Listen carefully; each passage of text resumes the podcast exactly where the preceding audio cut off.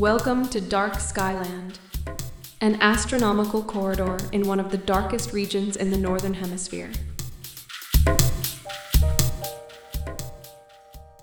Today, we share a study that found that songbirds, including the northern cardinal that live year round in the urban core of San Antonio, Texas, had eyes about 5% smaller than members of the same species from the less bright outskirts. Offered by Washington State University, September 20, 2023.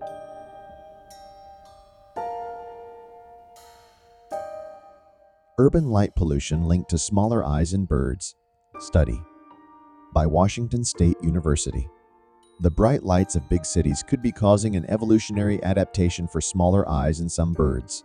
A new study indicates. Researchers found that two common songbirds, the northern cardinal and Carolina wren, that live year-round in the urban core of San Antonio, Texas, had eyes about 5% smaller than members of the same species from the less bright outskirts. Researchers found no eye size difference for two species of migratory birds, the painted bunting and white-eyed vireo, no matter which part of the city they lived in for most of the year.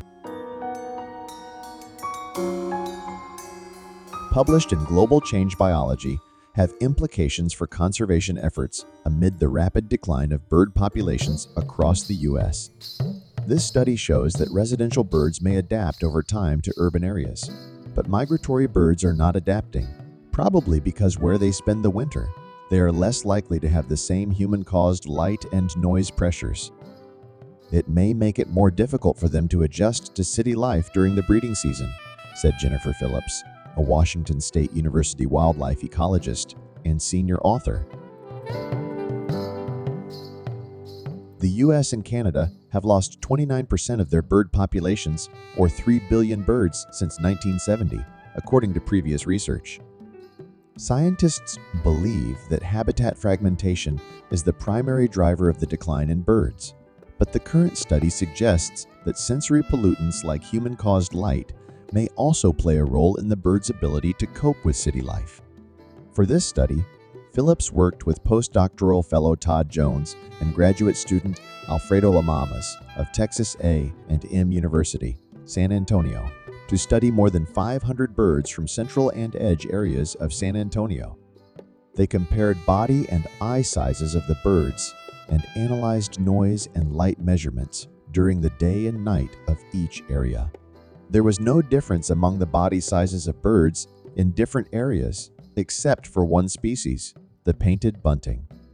Upon further analysis, the researchers found that this size difference was mostly due to age. Younger, smaller male buntings who cannot compete as well for mates as their more colorful elders were more often found in the brighter, noisier central locations, which are likely less desirable. While other studies have looked at how urban light affects the timing of birds' dawn song and circadian rhythms, this is the first known study to show a connection to eye size. The smaller eye size may enable birds to deal with the brighter and more constant light in city environments, said Jones, the study's first author who is now a postdoctoral fellow at the Smithsonian's Migratory Bird Center. Birds with bigger eyes can be somewhat blinded by the glare of city lights, or be unable to sleep well, putting them at a disadvantage in urban areas. Humans may have some unintended consequences on birds that we don't realize, said Jones. We don't know if these adaptations could have good or bad consequences for the birds down the road, considering that urban environments aren't going away anytime soon. It is also important to understand how to manage such environments for the birds that maybe aren't urban adapted.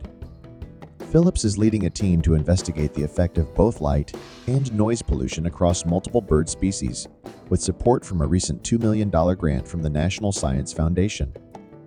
The team will set up controlled experiments to help determine how light and noise affects the bird's stress levels, sleep hormones, song structure, and aggression levels, as well as whether these traits correlate to overall fitness. We want to know whether patterns at molecular and behavioral scales affect fitness or not? Essentially, we're trying to understand what are the benefits and costs to these animals living in a sensory polluted world, she said.